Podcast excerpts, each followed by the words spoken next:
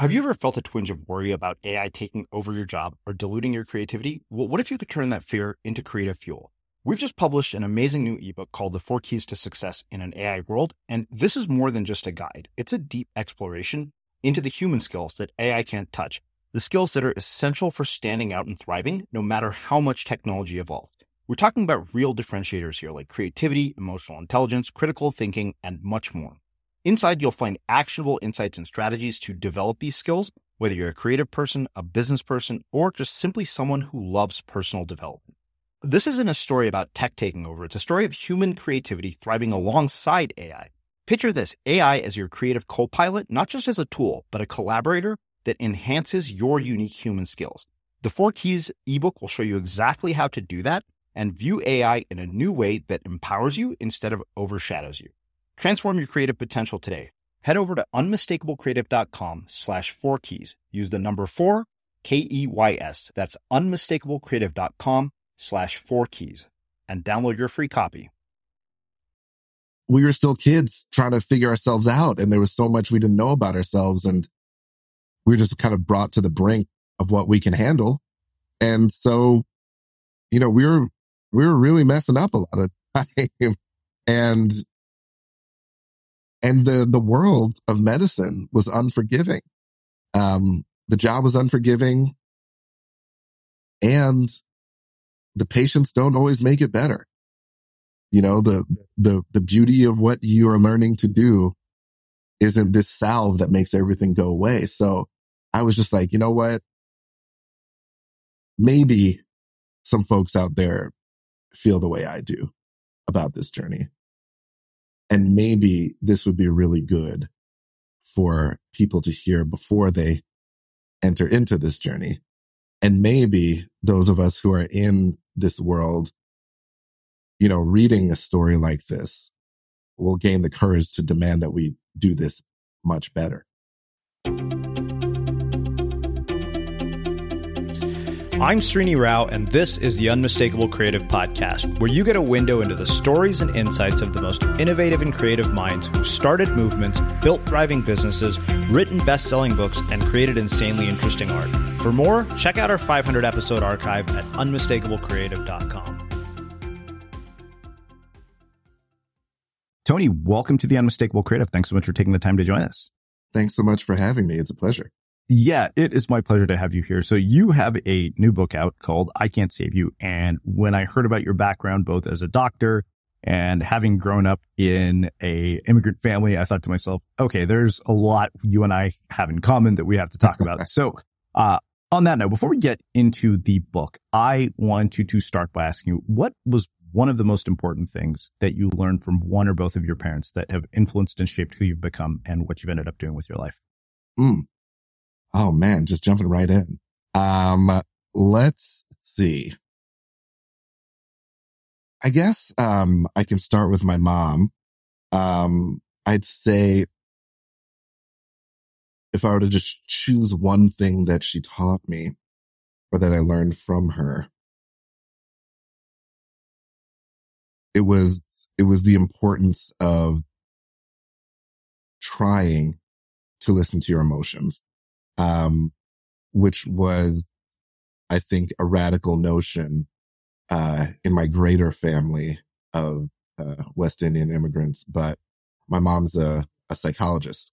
Mm-hmm. And so uh, she kind of brought that uh, sort of vocabulary to us as kids very young. And even though we resisted often, um, you know, those lessons of interrogating yourself uh, were always there. Yeah. And, um, as far as uh, a thing I learned from my dad, I mean, I wrote a whole book on that. Um, yeah. So we'll, we'll get into that. I got the, the sense that you have a very complicated relationship with your dad. Yeah. Yeah. yeah. It's, it's been a, an interesting lifetime with him. Yeah. Um, well, You know, it's funny you mentioned this whole idea of interrogating your emotions because I think that probably you and I share this in common. And I'm, I'm curious if, if people from West Indies have a lot of overlap with Indian culture because I know there are a lot of Indians in the West Indies. Only I, I know oh, yeah. this only because my dad watches cricket, so you know the West Indies comes up a lot. But uh, oh yeah, I don't know about you. Like, for me, one of the things that was really uh, apparent during my childhood was that you just didn't talk about mental health. There was mm. this sort of huge stigma, like the sort of you know, like implicit narrative was that therapy was for crazy people. And then I think all my parents' kids started getting divorced. Uh, you know, they started seeing people as friends and suddenly that narrative changed. I'm curious, one, what was that like for you? Because I, I feel like that was just one of those things we swept under the rug. We did not talk about it. It was such a taboo subject. Yeah. And I think, I think we're probably very similar in that regard. Um, you know, my half my family's from Trinidad and that's where we have a whole lot of Indian folks in the population. Um, mm-hmm. Um, so that's probably our, where our, our crossover is. But, um, I, I think that even to this day, um, even in my generation of my family, we have young men and women who are just now starting to try to put words to these kind of complicated emotions and mental health issues that they have. Because in my parents' generation and the generations before that, it was just like the vocabulary didn't exist. And not only did the vocabulary not exist, but the idea of um, letting that sort of vulnerability into your into your life and into your family, I believe for a lot of folks in in probably our shared cultures, uh, just wasn't an option. Mm-hmm. Why do you think that is, and how do you see that changing with uh, the the next generation?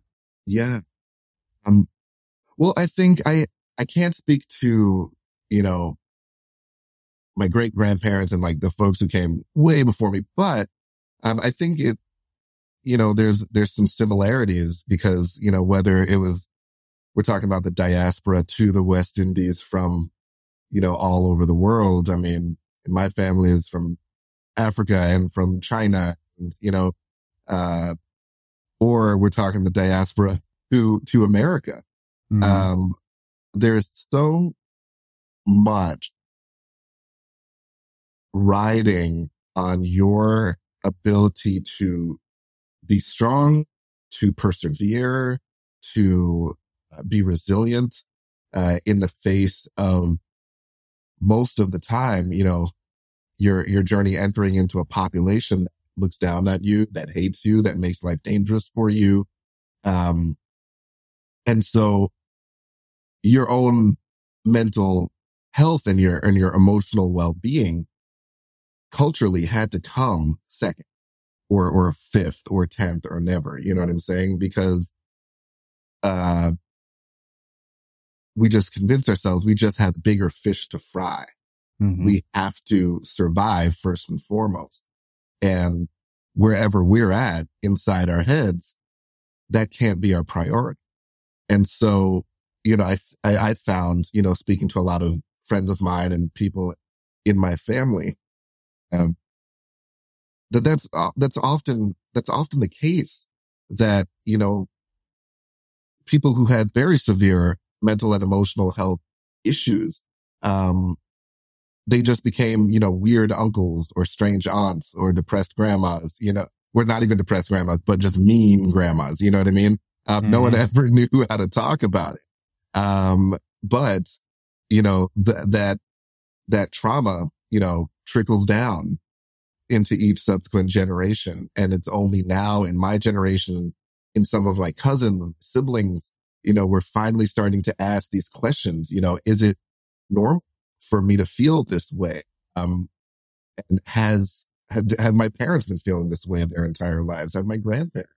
And what does that mean for me? You know, so that's, uh, that's a short version, I guess, of why yeah. I, why I think that is.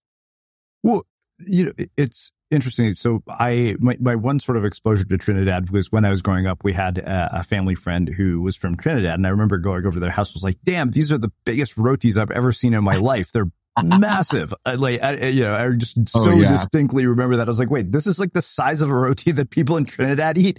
Why are these things so damn big? Um, but you know, speaking of, of, the culture, you know, you mentioned a sort of a, a, lot of overlap, and one of the things that you say uh, in in the book uh, is about the fact that you're sort of put on this path and, and sort of funneled into it.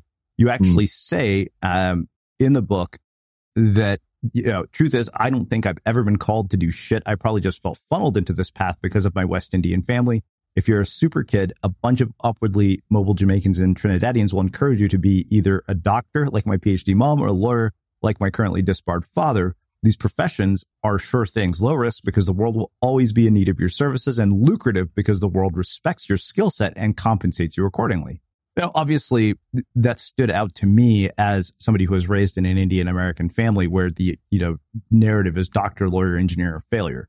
Uh, yep. Uh, fortunately, my my sister satisfied our family quota. My mom will deny this to the day she dies, but she uh, told I, I had told her once that I had this friend at school who said, you know, his mom said, "I won't go to my grave in peace unless you become a doctor." Of course, he didn't become a doctor, and my mom said something similar, and she'll deny that to the day she dies. But uh, so I assume that the narrative around your household was very similar, like to a typical sort of Indian kid household based on sort of this, this part of the book. Well, my, uh, I think my, uh, journey through that was slightly different than that because I don't think that, uh, I was directly pressured by either of my parents, but the expectations were part of my culture, part of my greater family. Mm-hmm. Um, so I didn't have a mom or dad who was on me about, you know, you got to be a doctor, you got to be a lawyer. But, you know, because I just, I was a smart kid, I excelled, you know, throughout school, that all that pressure to excel was really my, like just from me. That's kind of just how I came out personality wise. And, you know, when I looked around for options of what to do with my life, um, within my family, within, you know, my community, there were really only those options, doctor, lawyer, engineer, the same thing. Mm-hmm. Um, and so like no one ever, just like I said in the book, no one's ever like, yeah, be an entrepreneur, you know, like come up with your own business. And, you know, I was, I was an artsy kid. I was in plays. I was doing music all the time. I loved that stuff. But, um, a career in, in music, you know, or anything like that was just, it was looked down upon by my family. And even though they never told me directly, I ended up looking down upon it too, mm-hmm. you know? And so I ended up, I think, feeling funneled into, you know, medicine and along the way, learning to justify it to myself and, you know, beating into myself that, yeah, you really want to do this. You really love this. So go for it. I feel like that's so common among so many Indian kids. I always said, you know, people just kind of choose from the options in front of them and are mm-hmm. blinded to the possibilities that surround them. You have these people who will commit to a life path at 18 and I'm like, how are you yeah. making decisions about how to spend the rest of your life when you've only lived a fraction of it? This is absurd. Yeah. No, I, I completely agree. Um, and you know, both my wife and I both had our, you know, second awakenings in our late thirties and left our respective professions to do other stuff. Mm-hmm. Um, you just, there's so much time to grow up. And I don't think that was the case with our elders and the generations that came before us. Yeah. Um, we were, we just have so much more time to figure things out. Um, and so the, the age, and I think maybe this is part of, you know, the, uh, the millennial malaise that's, that's come over the planet. But, you know, the age of, of deciding what you want to do by age 18, especially for kids who, you know, have certain options and, and are of a certain degree of privilege. I'm not going to say that we're not, um, because, uh, you know, not everybody has those options, but in, uh, you know, kids like me who You know, we're, we're like solidly like middle class, lower middle class, you know, growing up in Brooklyn. Um, you go to school, you go to a great school where everybody there is a super genius and they can't think inside of the box for the life of them. And you can't tell any of those kids just be this. you know, like they just, it was, a, it was incredible when I went to school and I met these kids who just think about ways to really, ways they can change the world, like actually do it and, and create this path out of absolutely nothing with the building blocks of what their family told them were possible. Uh, they just use them as long as they need to and then they throw them out. And it was amazing to me to, to watch and to, to be around that. Of course, I felt like I was a fish out of water and totally inadequate around all of that genius. Uh, but, um, but yeah, it really opened my eyes to what was possible when, you know, you're not saddled with, or you realize that you're not saddled with the, the safest and most conservative choice. Yeah.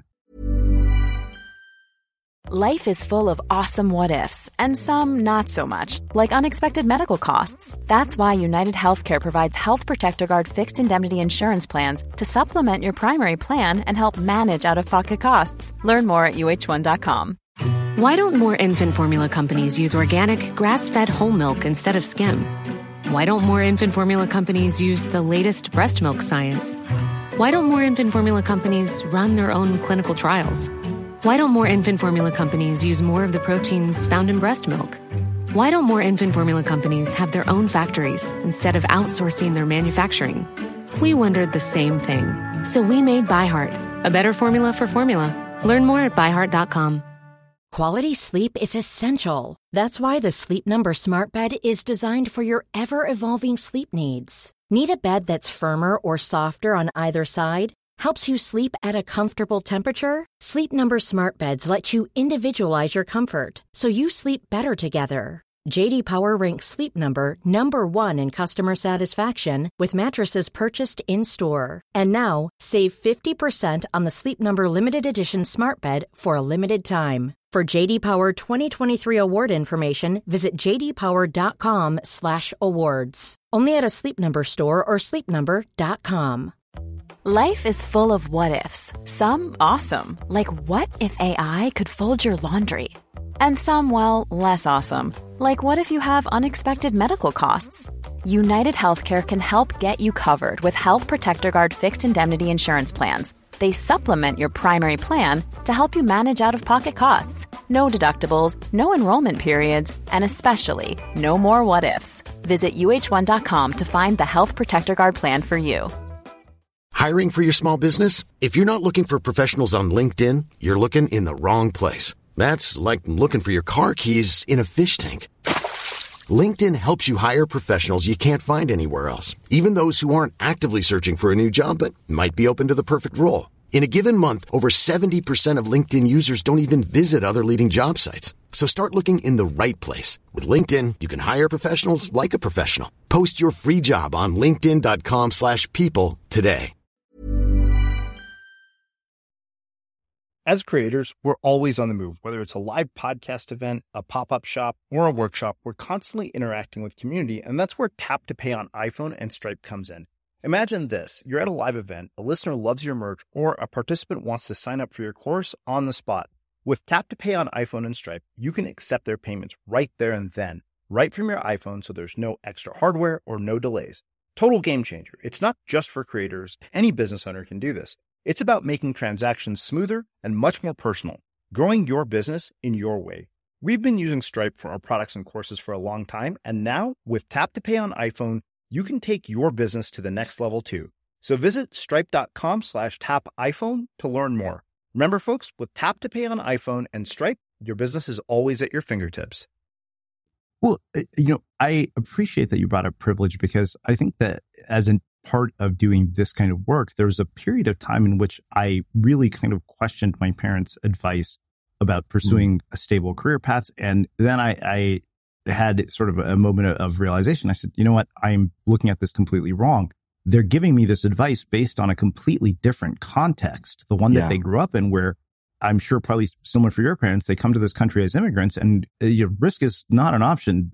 At least in India at that time, it was like your outcomes are binary. It's poverty or security. So why Yeah. would anybody risk poverty? Um, but I think that that privilege piece is important. But one thing that I am very curious about is uh, what your parents taught you about race. Because I, to, to be candid, I didn't look you like look up your picture after before I read uh, before our interview today. So when I saw you on camera, I was like, oh. That's what you look like. I was like, Yeah. that's not what I imagined in my head. I was, I, one, I just wasn't sure what to imagine based on all the things I read in the book. So Mhm. I'm very curious, like, what did your parents teach you about race? And, uh, you know, did you have to deal with sort of, um, all the things that African American kids do when it comes to race? Wow. Uh, so that's, that's one of the larger questions. Um, and yeah, I mean, you can join the club, honestly, about people who are surprised to meet me. That's been my entire life. But, um, as far as what they told me, taught me about race, trying to figure out where to start. I know it's a, it's a big question. Yeah. So yeah, Um, well, let's talk about what my parents tried to teach me about racism.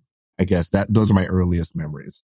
Yeah. Um, and what it meant to be black in a world that was predominantly white, um, in schools that were predominantly white and, you know, professions that were predominantly white.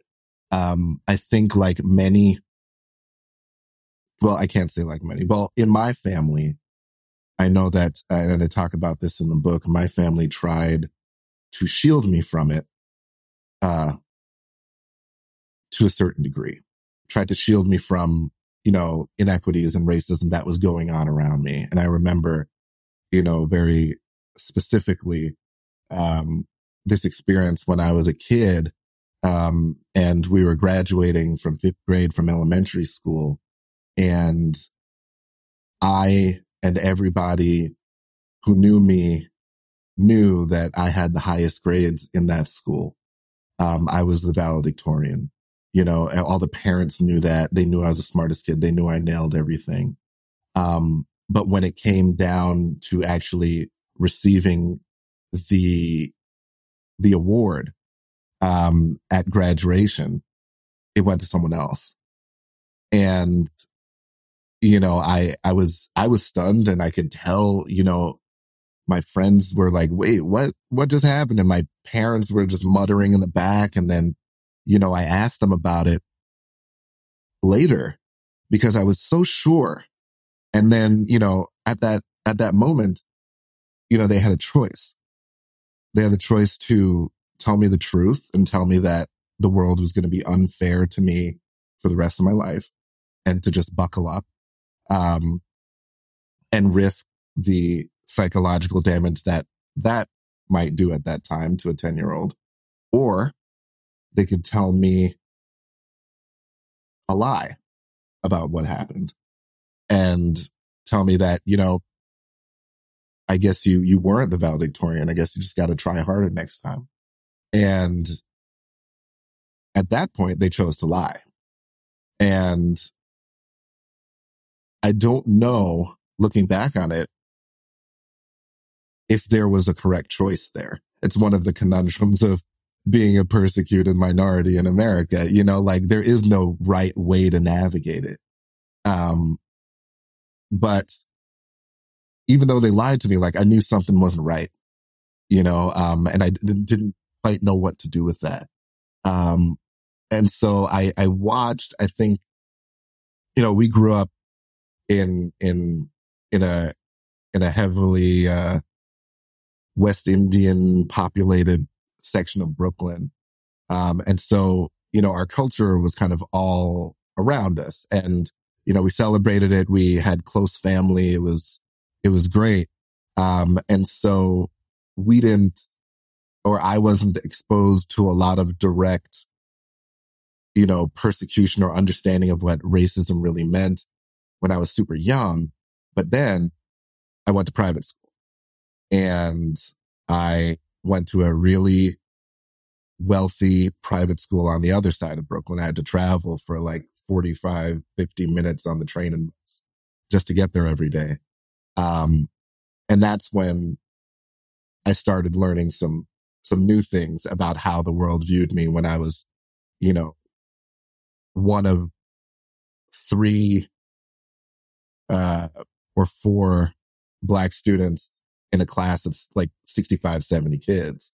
Um, I had to learn some stuff really quickly. And still, I think if I'm going to keep it, uh, focused on my parents and how they prepared me or, or, or tried to, tried to shield me from things. I think that my mom, I think really did her best to shield me from the questionable and kind of intolerant and racist things that were going on around me. Um, and my dad didn't really, I don't remember him addressing many of the things directly or talking to me about them. But kind of like I say in the book, like his experiences from his past kind of seeped into the lessons that he tried to teach me.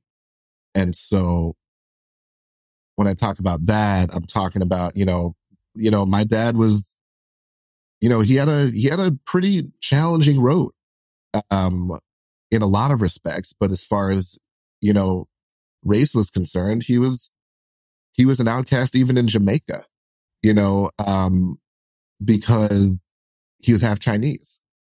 And so he got constantly called out and ridiculed, you know, by, by Jamaican kids uh, for looking Chinese. Um, and, you know, I, I think you understand it from the Indian perspective. Like the colorism in, in the West Indies is aggressive. Oh, yeah. You know, um, there's a lot of colorism based self hatred, um, that, you know, goes both ways. You can't be too black. You can't be too light skinned. You know, it's just, it's a no win. And so my father was coming from that. And then he became an immigrant in the States and,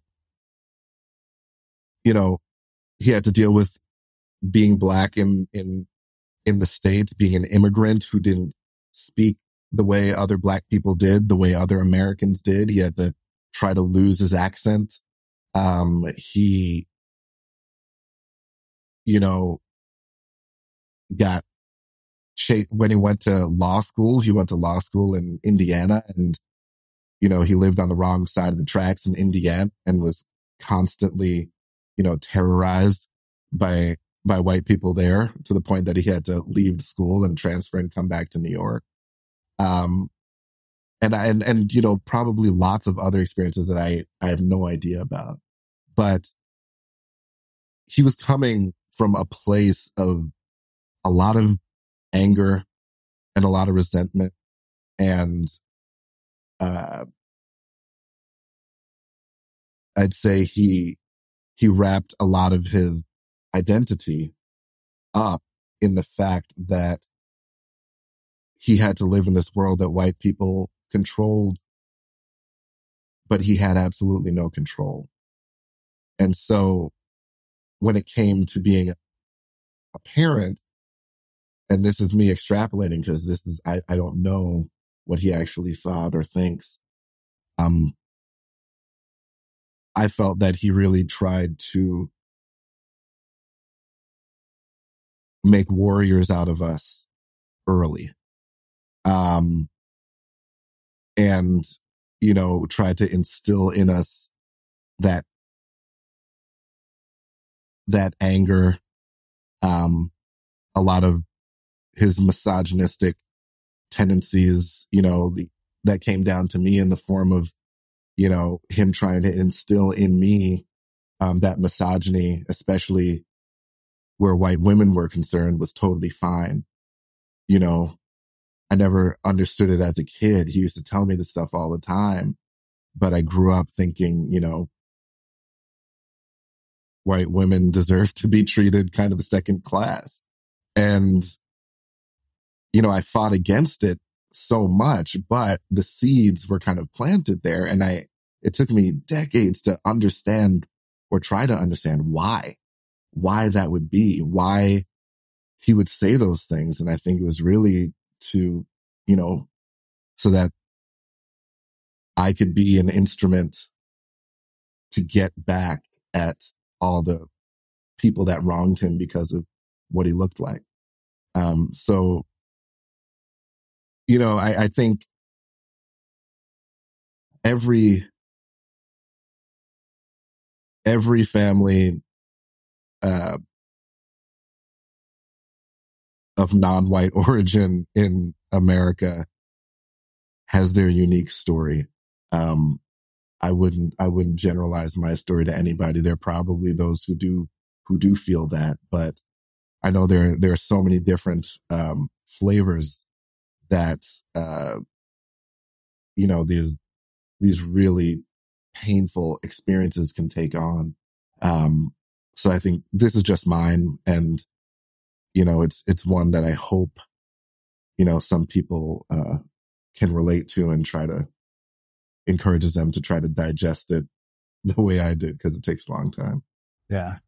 Well, you know, one thing that I wonder about out of morbid curiosity, Indians, I think, are very fortunate in that we're kind of lucky because we're stereotyped as sort of model minorities, right? You know, we, mm-hmm. we, basically run the biggest tech companies in the world. We're all doctors and engineers. And if we own a 7-Eleven, we own like 200 of them for those of you who don't yeah. know. Um, but I guess, you know, for you, and I'd wondered this, like, are West Indians basically categorized race wise the same way African Americans are? And you like when you, how old were you when you kind of looked in the mirror and realized, okay, wait a minute, there's a part of my identity that falls into this racial category? Yeah. So I think to outsiders, um, who are not black, then West Indians fall into the same African American stereotypes. However, um, I learned just how much, uh, black people are not a monolith when I went to college. Um, I, where I grew up, everyone who was black was from the islands and their families were. So I just thought, you know, culturally, that's just what we were. Um, and the way we kind of view ourselves is, is pretty universal. And then I went to college. And I made friends with lots of folks who were, you know, children of West African immigrants, you know, the first generation, um, children of black people who had been in America for generations, children of the South, um, you know, and, you know, all sorts of, uh, like folks from all sorts of, uh, different cultures and the ways in which we viewed ourselves and viewed our self-worths and viewed what our, our limitations, uh, in America and in life were, were just so vast. Um, and it really, it was really difficult for me to, to, to grasp that. I mean, you know, I, I, I'm going to generalize here a little bit, but, you know, West Indians, um, especially those coming from certain islands. There's competition among the islands and different feelings about different ones, but Jamaicans, Trinidad, Trinidadians, especially those coming to the States around, you know, the, the 40s, 50s, 60s, 70s, you know, there's a certain pride that they had. Um, I think they, they kind of, even in a new country when they were facing, you know, trouble, they, they really had held their heads high in general and thought, you know, yeah, I heard this is the place where I can get an education and, and really have a, a great career and job. So I'm going to go ahead and do that. And whatever I encounter along the way, I'm going to, I'm going to keep trying because culturally, that's what I was taught. Um, you know, my, my grandma came here and, and was, she became a nurse. My, my grandfather came here and became kind of this, this civil, uh, civil servant that had a lot of, you know, a lot of, uh, in local politics. You know, my dad came here and became a lawyer, you know, um, and then you have, you know, when I got to college, I met, uh, you know, these children of West African immigrants and man, were they confident. You know, like they just, there was, I was amazed at how much the race based politics in America seemed to hit them differently, if at all, because they, it, it almost seemed like, you know, friends of mine really, you know, they never thought anyone was better than them. They could go toe to toe with anybody, no matter what color, regardless of this country's, you know, history. They knew their worth and they were going to show everybody. And I thought that was just so fascinating.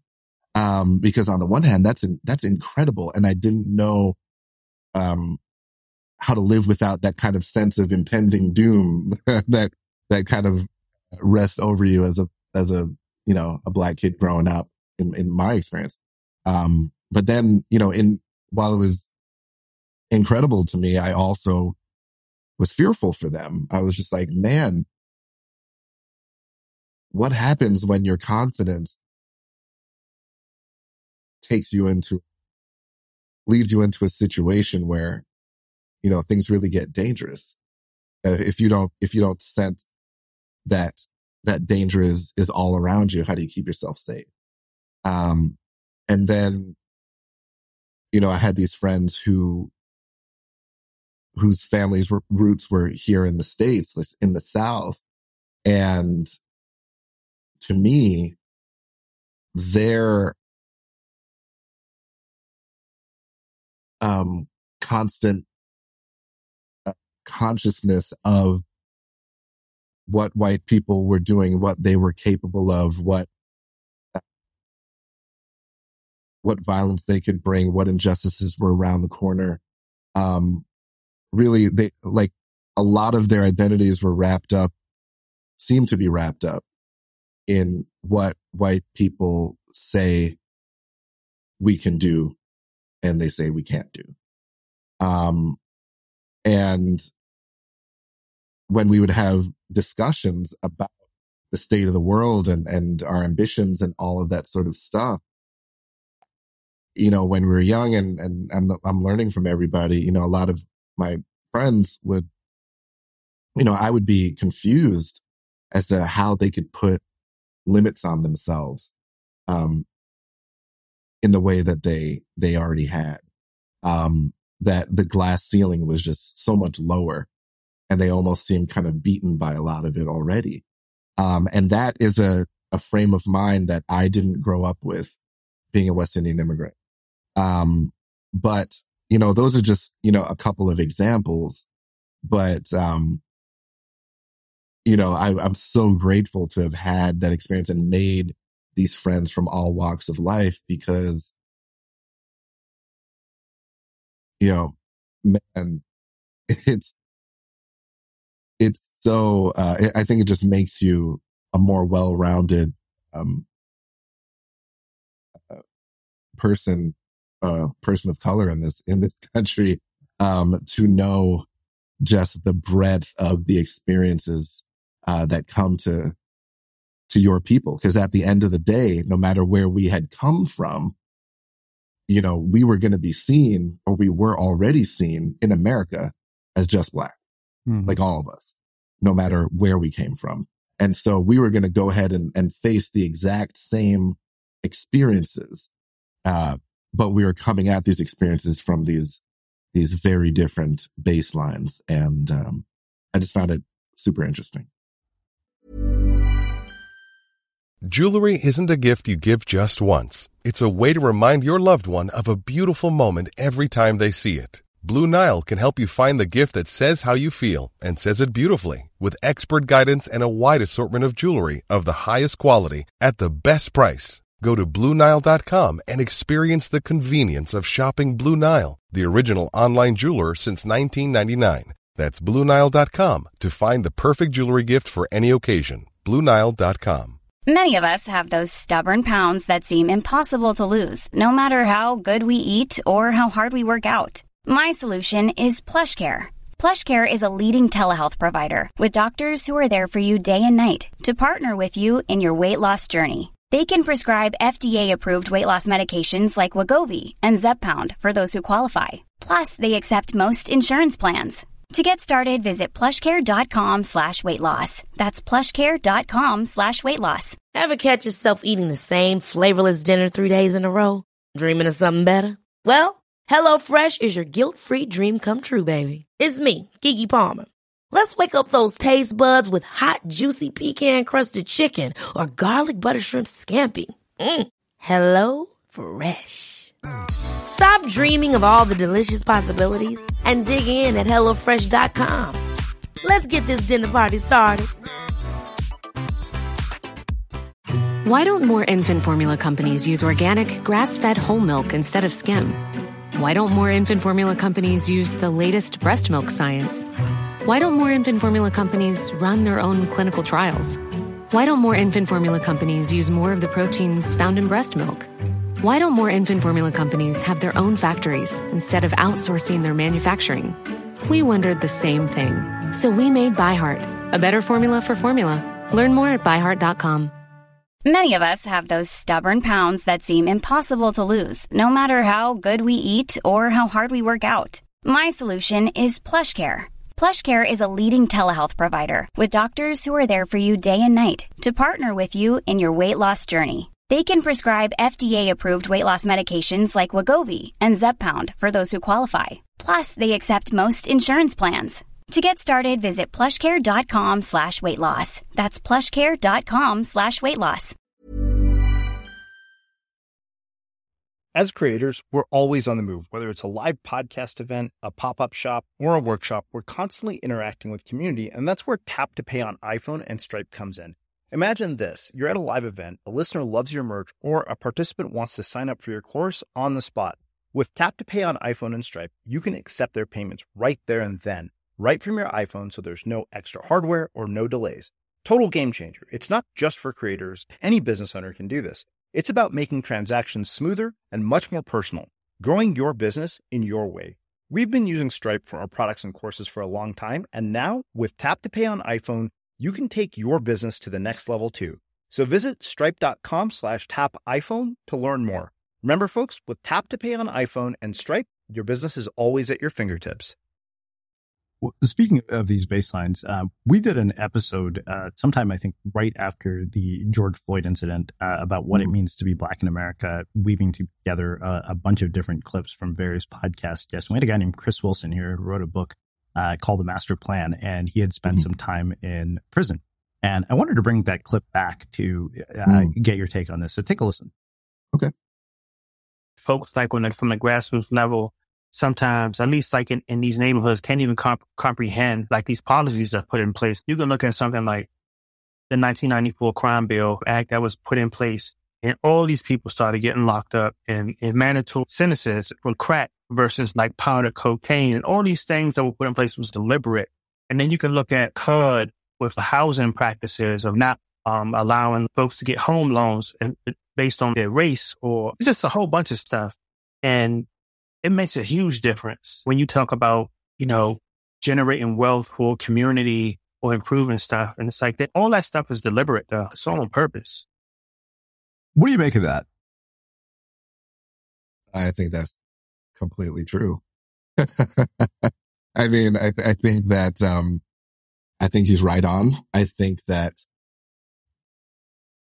the, I mean, you know, the baseline of America is that it's a country built on, you know, uh, racist ideals and, and policies. Um, and those policies, uh, have continued over the years. They've been refined. Um, they're just kind of baked into, into the way this country works. Um, it's all just systemic. Um, and so, yeah, I, I see no falsehood in what, in what Chris just, just said. Um, yeah, th- there's so many systems that have been deliberately erected to uh, keep black people in a lower station in America. Let's talk specifically about your time uh, at Harvard. I think there's one thing that struck me that you said about Harvard, and I, I, kind of related as a Berkeley undergrad to this statement. You said, for all its mystique and clout, in the end, I'm pretty sure Harvard is nothing more than a really expensive, fucked up social experiment for smart kids. Everyone on the planet knows the name Harvard. Lots of people dream of going there, and because the school accepts fewer than 5% of its 60,000 valedictorian applicants each year, everyone assumes that the kids who make the cut are super geniuses, and that includes the kids who are accepted. No student would ever say it out loud, but each of us assumed that the student sitting next to us was the next Albert Einstein or Stephen Hawking or Barack Obama. And that shit right there was stressful because at the end of the day, we were teenagers. Uh, being exposed as the one non-genius who'd managed to slip through the cracks was a constant source of anxiety for all of us. And I always have thought to myself, I'm the person who slipped through the cracks for yeah. Berkeley's admissions policy. There's, it, it, has never made sense to me that I got in. Oh, um, yeah. Talk to me about that. And because I, I think that this is like, uh, this is not even about race. This is really a, a commentary on the state of our current education system. Oh, yeah. Um, I think I even, even because Harvard was, I can only speak to my experience, but, but Harvard was was so interesting because of that, all the mystique and, and all of that stuff. I would assume that more so than at other institutions, um, once you arrive, um, you feel like you have to find your place in this sea of geniuses because everybody has to be a super genius to get here. And so where, where, where do you fit? Um, and you know, it's no one, you know, I go on to say, you know, from that passage, like none of us, none of us talk about, um, academics. You know, none of us will talk about our grades, you know, how well we're doing and, and that sort of thing. Um, and so none of us gets any, let's see. Yeah, none, of us we all feel isolated, I think is, is what I mean to say, because no one talks about the anxiety that clearly everyone must be having. Um, everyone feels alone and you're, you're trying to figure out just, okay, everyone's a genius at something. What am I a genius at? I'm not sure. There's the things I was really good at in high school. I'm pretty mediocre at here. So where do I, how do I start over? You know, it seems like everyone else has this figured out. So that was, that was really challenging. And, you know, I didn't realize the degree to which, you know, my roommates who I always looked at as way smarter than me and just always had their stuff together. Um, they were always feeling the same way too. And we still didn't talk about it even when, you know, sophomore year, we all got super depressed and, you know, I, I grew, I grew out this like really sloppy afro and never shaved. And my other buddy like shaved his head and had a goatee for a while, but then, you know, realized goatees were gross and got rid of it. And this, you know, we were listening to like Ben Folds five, like every night, real, just sad stuff, you know, and but we, but you know, we didn't talk about why we might be sad. We were just all, you know, in a massive rut. And I think that that sophomore sadness is a is actually a pretty widespread thing in, in undergrad college. Um, a lot of people go through it, but even then we wouldn't confide in each other the, the stuff that was really going on. We were just sad and we'd just, we'd party harder and we'd, you know, you know, do, you know, really make really poor decisions together more often. Um, it was really, it was really fascinating looking back on, but, um, but yeah, I think that's, that, that's one of the consequences of, of, of going to one of these highly, highly competitive schools. Well, walk me through the sort of trajectory from Harvard to becoming a doctor to writing this book. Like, what was the impetus for writing this book? And then let's finish this up by talking about your relationship with your dad, because I think that seems to me like really in a lot of ways what this book was about. Sure. Um, yeah. So short timeline. Uh, um, so I, I did all my pre-med classes while I was in college. Um, And after college, I wasn't really sure if I wanted to go to med school. I actually took uh, a couple of years off. I was actually a, a high school teacher for a little while in, in the middle of Massachusetts and pretty quickly realized like, even though I loved teaching, you know, I realized it wasn't teaching in that capacity wasn't for me long term. And so I, I looked back at, um, the med school idea and kind of went, uh, full bore on it. And so I applied to med school the next year, um, ended up, uh, doing med school down south in Atlanta at Emory. Um, and, you know, after that, you know, and, uh, and we can, I don't want to go into all the stuff that, that happened in med school, but med school was hard. And I, um, ended up getting matched into ear, nose and throat surgery where I did my training in Detroit. So I packed up and moved to Detroit. Um, and residency training for ear, nose, throat surgery is five years long and residency is way harder than med school.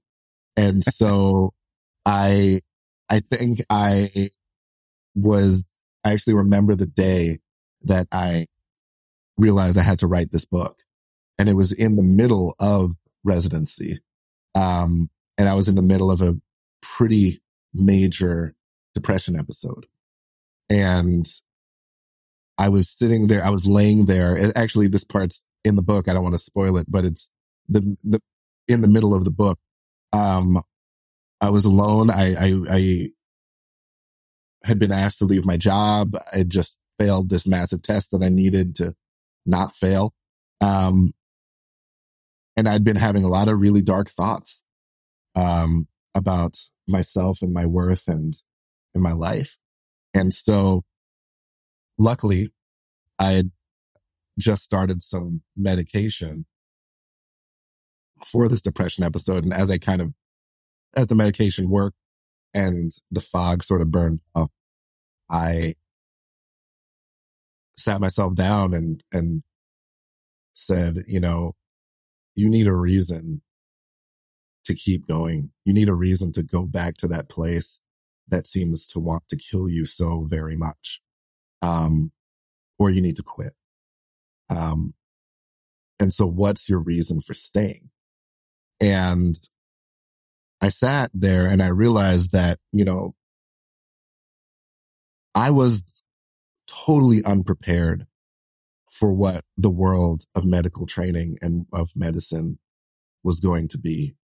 Um, I'd read a lot of books. I'd read a lot of memoirs. I'd read a lot, you know, by doctors and, you know, I just felt that they hadn't given me truth enough to be prepared for the journey that I was on. Um, I think that in the end, doctors when they when they write stories about themselves in general they want to look good at the end of the day. They want to look good to the reader. Um, they still want the world to look up to them. Um, and so that's how these narratives have often been painted. Um, that and they often want to tell the reader that despite whatever difficulties they faced along the way, medicine and their patients saved them. You know, their love for the medicine, their love for their calling, um, was the, and ended up being the most important thing. And that's what got them through. And I thought it was bullshit, you know, because that wasn't what I experienced. That wasn't what my friends who were right there with me had experienced. Like we were miserable. And we were like just being stripped of everything that made us ourselves every single day. Um, and we weren't sleeping. We we're barely eating. When we're eating, we're eating trash. You know, we're like, you know, any, any vices, any broken pieces of you that, uh, were part of you before you started the journey. Um, all your defenses against them getting out get stripped away. And so we're all just acting out in whatever way, you know, uh, we could uh, because we were still kids trying to figure ourselves out. And there was so much we didn't know about ourselves. And we were just kind of brought to the brink of what we can handle. And so, you know, we were, we were really messing up a lot of time and, and the, the world of medicine was unforgiving. Um, the job was unforgiving and the patients don't always make it better. You know, the, the, the beauty of what you are learning to do isn't this salve that makes everything go away. So I was just like, you know what?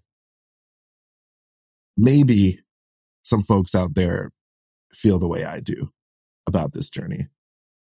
And maybe this would be really good for people to hear before they enter into this journey. And maybe those of us who are in this world, you know, reading a story like this will, will gain the courage to demand that we do this much better. Um, and so that was kind of the, the genesis of it. And yeah. from that point on, you know, I just started making notes, like keeping journals of my experiences for the next couple, two and a half years. Um, trying to remember these moments that I knew would be really important, whether they were highs or lows.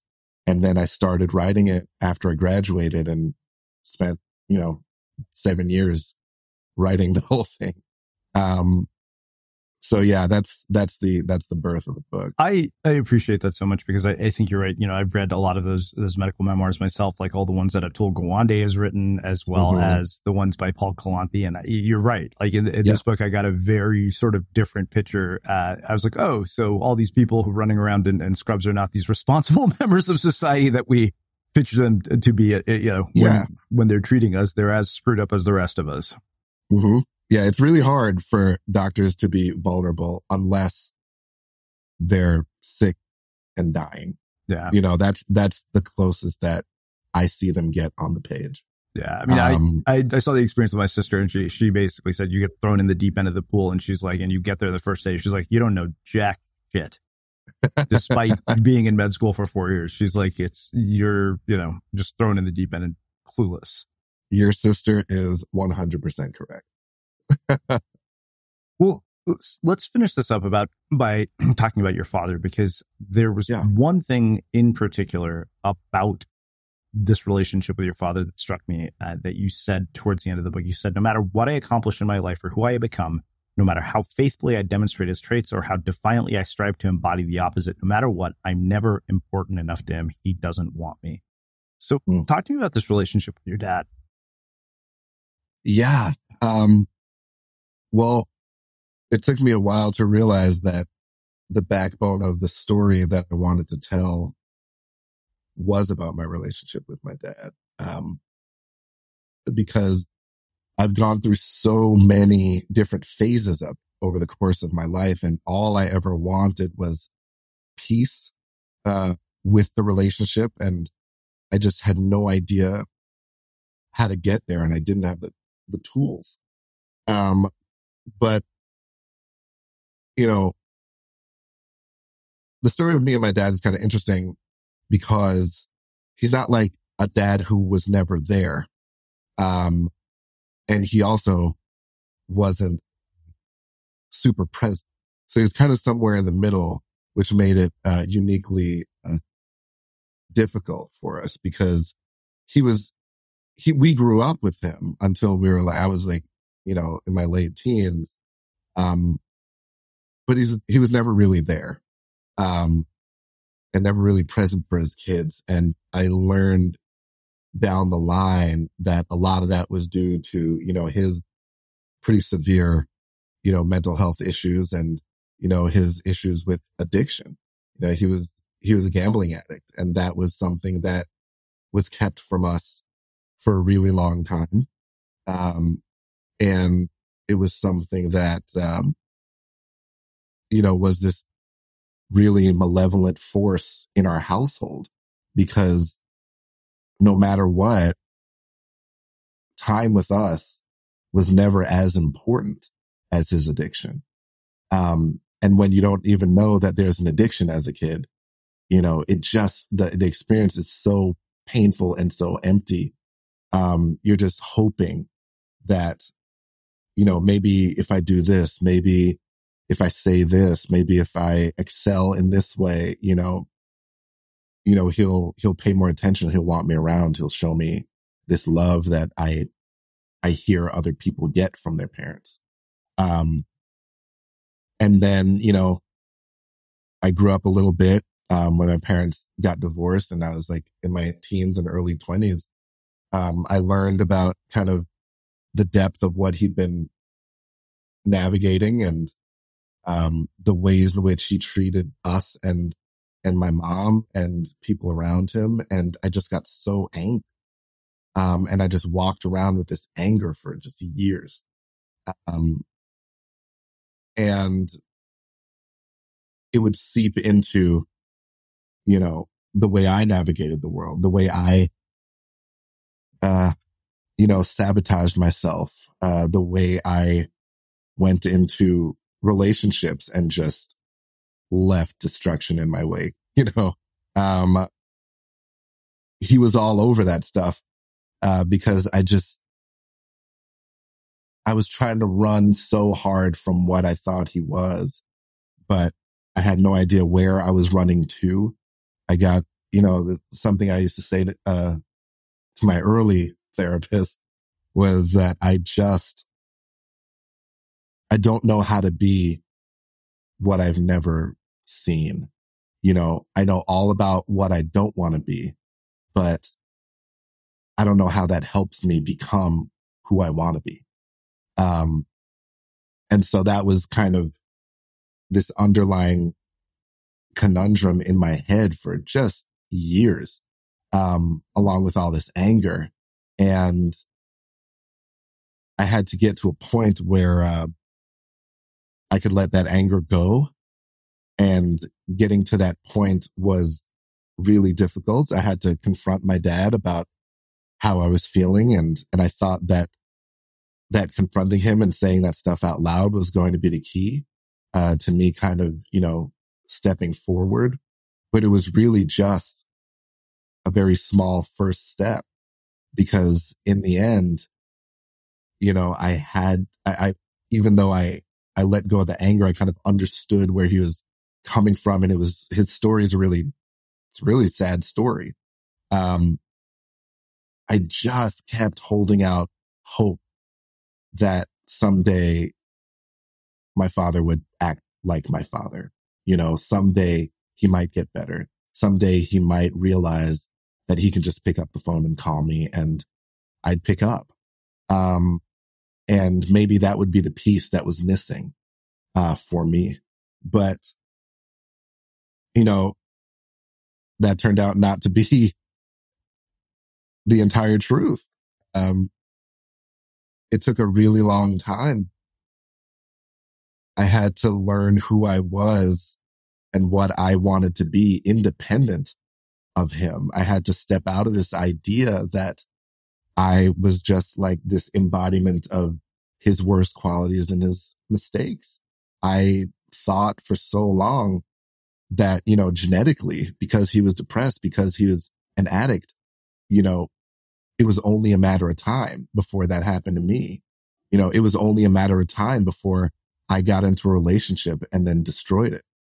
You know, um, it was only a matter like the idea of being a father was my biggest fear, you know, for my entire life because I just thought there was no way I could do it in a way that didn't end up in a disaster. And I had to really painfully and, and with a lot of, of work kind of beat those notions out of myself and, and learn that um, I had, despite myself, been embodying all the traits that I was searching for for years. You know, um, I'd been the person I wanted to grow up to be independent of him. And, and in the end, you know, if he was gone, if I, you know, if he's really gone, like it wasn't going to be because he left me. It was because it was going to be because I chose to let him go from a place of acceptance um, of both him and myself. Um, and I think that's kind of the whole journey. And for me, I realized, you know, as I was putting this book together, that medicine and becoming a doctor and going through all the, the horrors therein is really just the context for, for this journey, for my journey of kind of figuring myself out, figuring out, uh, you know, the things holding me back as far as the, the, the relationship with my dad. And, um, you know, I had like without medicine to kind of crush me and bring me as low as possible. I don't know that I would have built myself back up in the way that I wanted to. Amazing. Well, this has been just absolutely fantastic and eye opening and thought provoking. So I have one final question for you, which is how we finish all of our interviews at the Unmistakable Creative. What do you yeah. think it is that makes somebody or something unmistakable? I think the thing that makes us unmistakable is when we allow ourselves to listen, truly listen to who we are and who we've always been. Um, we all pop out into this world, I believe, with our personalities completely intact. And the world just needs to kind of get out of the way, but often the world doesn't. And lots of people, lots of things, lots of forces act on us, traumatize us, kind of take away from who we were meant to be, who we, who we are deep down. Um, and I think finding your way back to the things that you love, the things that you're passionate about, the things that have always made you tick since you were a baby. Um, and letting those things out into the world will make you unmistakable. Amazing. Well, uh, I can't thank you enough for taking the time to join us and share your story, your wisdom and insights with our listeners. Where can people find out more about you, the book, your work, and everything you're up to? Yeah, well, I am on Twitter um, as many of us are. So you can search my name, Anthony Chin-Quee, and my handle is at CQ underscore underscore MD. And that's where I post a lot of my book related stuff. And I don't post a lot of my thoughts on the world, but uh, sometimes I do. And I like to think they're sometimes interesting. So that's the best way to find me. Amazing. And for everybody listening, we will wrap the show with that.